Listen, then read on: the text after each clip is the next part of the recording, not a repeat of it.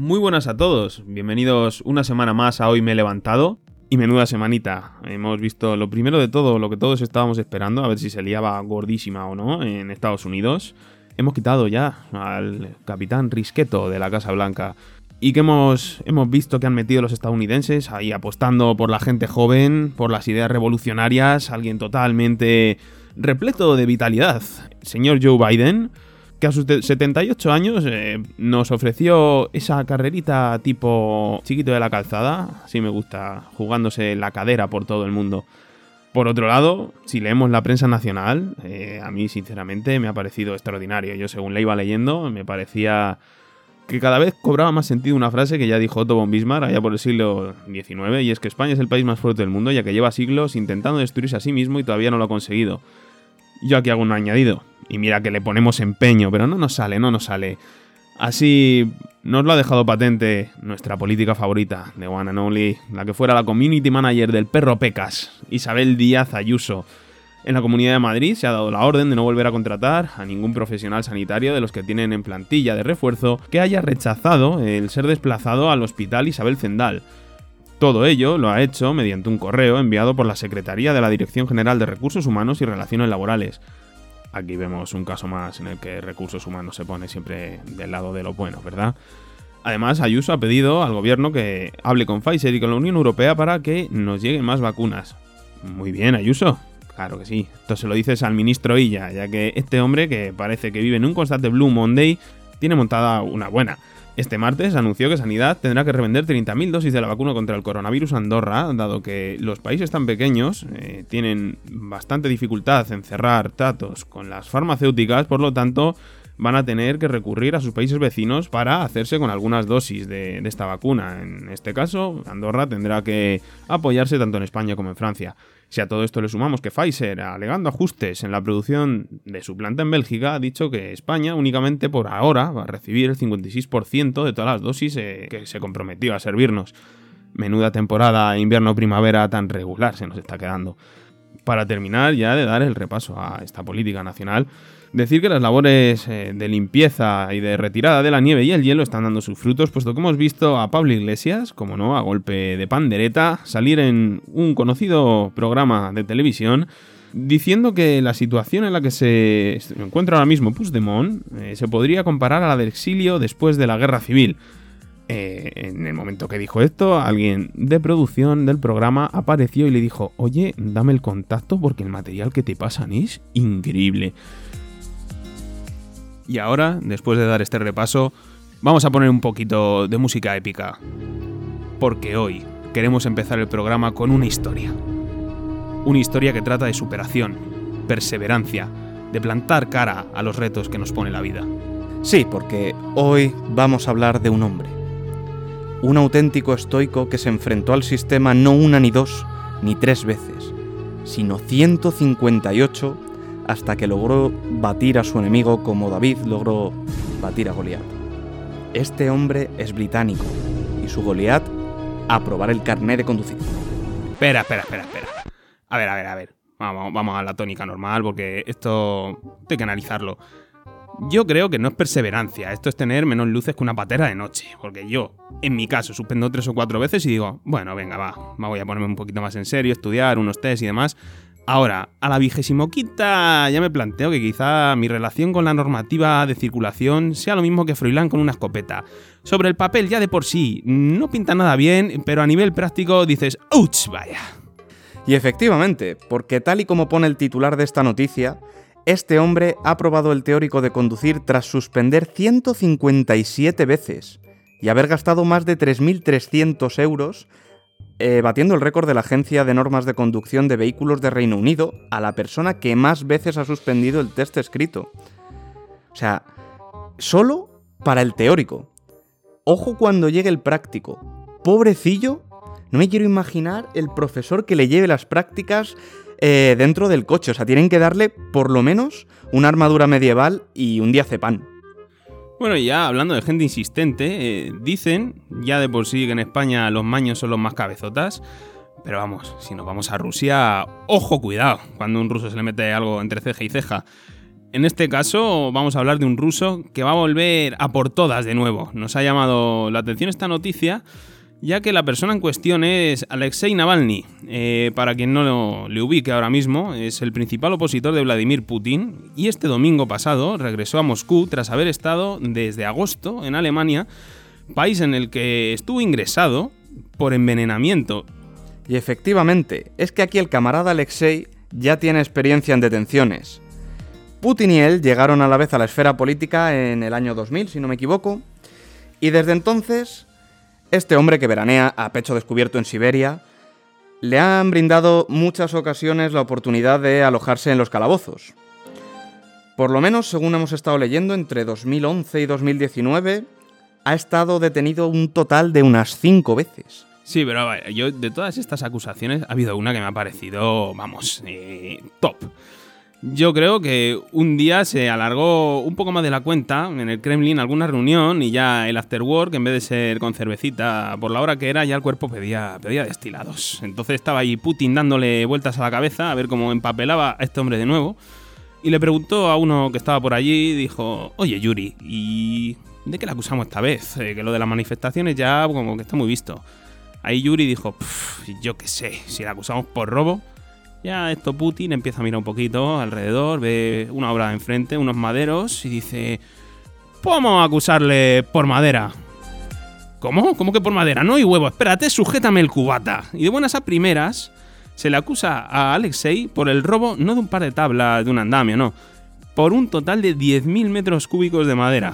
Que ojo, ya puede ser grande el trastero, vamos, es que casi tienen que tener un almacén, porque dime tú dónde coño metes 10.000 metros cúbicos de madera.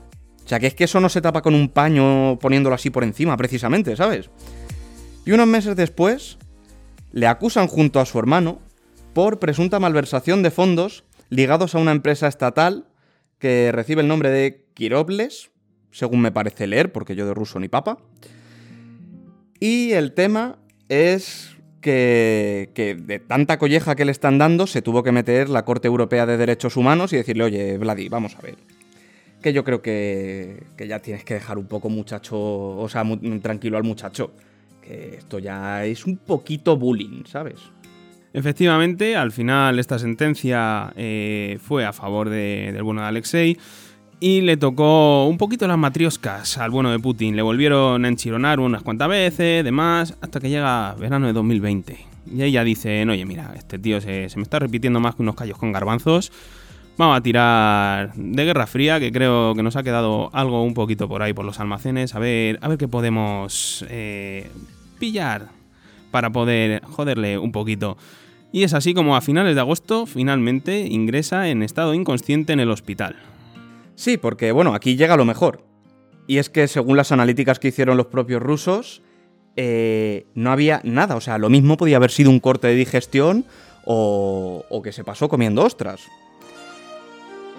A lo que, claro, la familia coge y dice, vamos a ver, tú mándamelo para mí, para afuera, que al final me lo vais a desgraciar.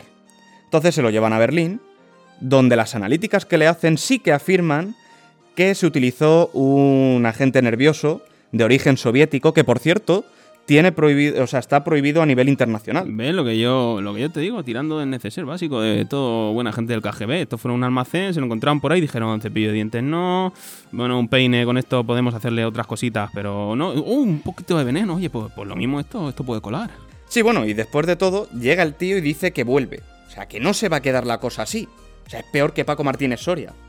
Vamos, o sea, su padre tiene que ser por lo menos maño. Y este domingo va y se planta en Rusia y claro, pues pesando sobre él una orden de detención, conforme puso el pie en tierra, llegó el señor agente y dijo, vente tú para acá, que te iba a poner unas pulsericas muy majas, macho. Eso es, actualmente, por lo que hemos estado leyendo, se encuentra en prisión preventiva hasta que se decida el 2 de febrero qué se hace con este hombre, ya que Rusia lo declaró en busca y captura por no haberse presentado ante la autoridad, ya ves tú, estaba en Alemania huyendo un poquito mm, del tema, debido a su condición de condenado con pena de prisión suspendida por lo, por lo de los famosos troncos. Anda, anda esto que no trae, no trae cola. Así que bueno, pues ya veremos en qué queda todo y si llega entero al juicio, porque visto lo visto. No, pinta muy bien que digamos, la verdad. Aquí les gusta mucho jugar muy duro. Sí, esto la verdad que no tiene todas consigo el bueno de Alexei. Sí, no hay más que ver los vídeos de, de cómo conducen los rusos y de las cámaras de tráfico de los rusos. Y de Rusia pasamos directamente al otro extremo, a los Estados Unidos, a hablar Del amiguito de Putin. del máquina, el, el tremendo crack, el señor Trump. Porque madre mía, la, la que ha liado. Sí, sí. O sea, desde, vamos, desde que se anunció que se iba de la Casa Blanca, parece que han decidido vetarle de muchísimas de las redes sociales que más se usan hoy día. El primero fue, bueno, vamos, la compañía de Facebook, vetándole de Facebook y de Instagram. Luego parece que se ha sumado también Twitch, con lo cual Se jodió el Trump streamer. Ojo. ya, ya no vamos a poder ver ese peluquín. Ahí, es que, es que, tío, o sea, el Trump gamer, yo habría pagado por, por ver eso. Sí, la verdad que habría estado bastante gracioso. Verle ahí con el, con el setup puesto, el, el ordenador con las lucecitas y jugando al Among Us. ¿Quién habrá sido el asesino? Kim Jong-un, el chino siempre el malo, coreano mal. También le han vetado de Twitter. Le han vetado de Discord. eh, YouTube también le ha prohibido subir vídeos. Vaya, ya no puede ver los vídeos de cocina. No, se acabó para él. Eh, TikTok también le ha vetado, con lo cual ya no podréis ver ese peluquín bailando al son de las diferentes canciones que se ponen de moda. Es que, tío, te lo, te lo juro, yo me imagino a Trump en cada una de las, de las aplicaciones, el Trump TikToker. es que, todo, es que sí. todo es maravilloso. Yo pagaría por ver esas cosas. Solo le falta hacer el viajecito a Andorra para ahorrarse impuestos. Pero bueno, de eso ya, ya es experto, él, él le Bueno, mola ya. a- al Trump TikToker puede ser muy duro de ver eso, ¿eh? Yo no sé si pagaría por verlo, pero uff. Y, tema de aplicaciones de ligoteo, ¿se sabe algo? No, aquí la única aplicación que parece que le han quitado ah, es Google y Apple, que ha eliminado de tanto del Play Store como del Apple Store eh, la aplicación Parler, que estaba muy de moda, era como una réplica de Twitter, que utilizaba a toda la gente afín con Trump.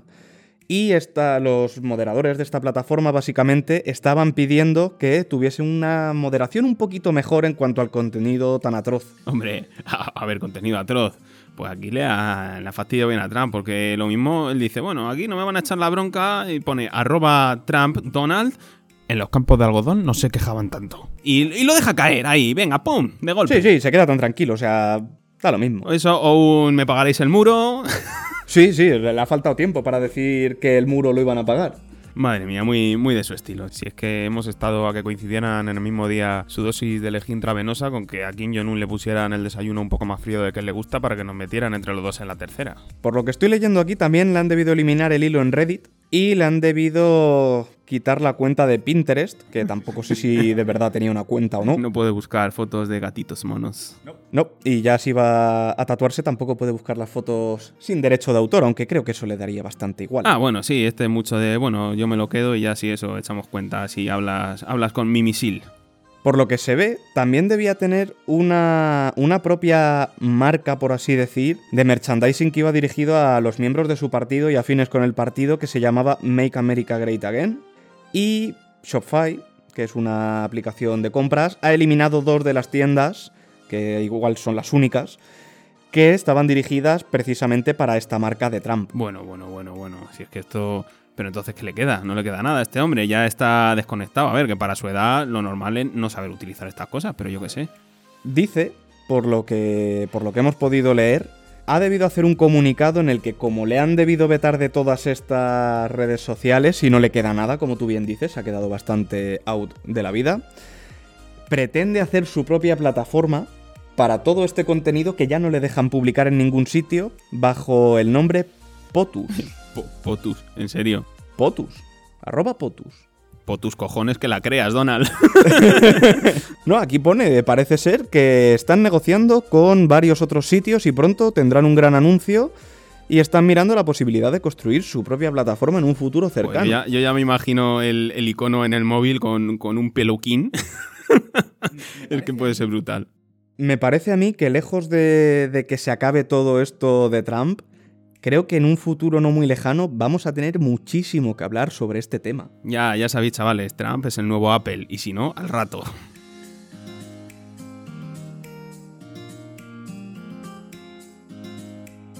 En el podcast de esta semana ya hemos hablado de lo que está pasando actualmente en la esfera política de Rusia. queríamos terminar aportando un pequeño dato histórico, a la par que curioso, relacionado con la Unión Soviética en tiempos de la Guerra Fría. Esta es la historia de cómo la marca de refrescos Pepsi, y si me habéis oído bien, se convirtió durante un breve periodo de tiempo en una potencia militar naval.